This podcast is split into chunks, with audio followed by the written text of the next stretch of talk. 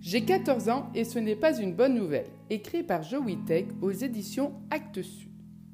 En rentrant du collège pour les vacances scolaires, Effie est convaincue qu'elle est une adolescente comme les autres et qu'à 14 ans, le monde lui appartient.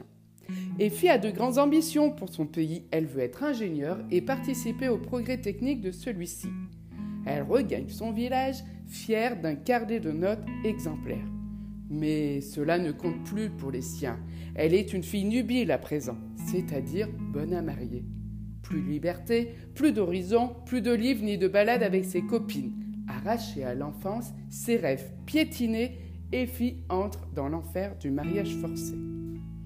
Peu importe où se passe cette histoire, car elle pourrait se dérouler dans le monde entier. Ce récit coup de poing de 121 pages est le portrait d'une adolescente rebelle qui incarne le cri silencieux de 12 millions de jeunes filles mariées de force chaque année.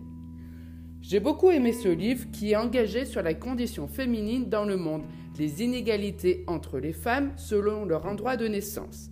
Il dénonce la violence des hommes envers les femmes et le poids et la puissance des traditions.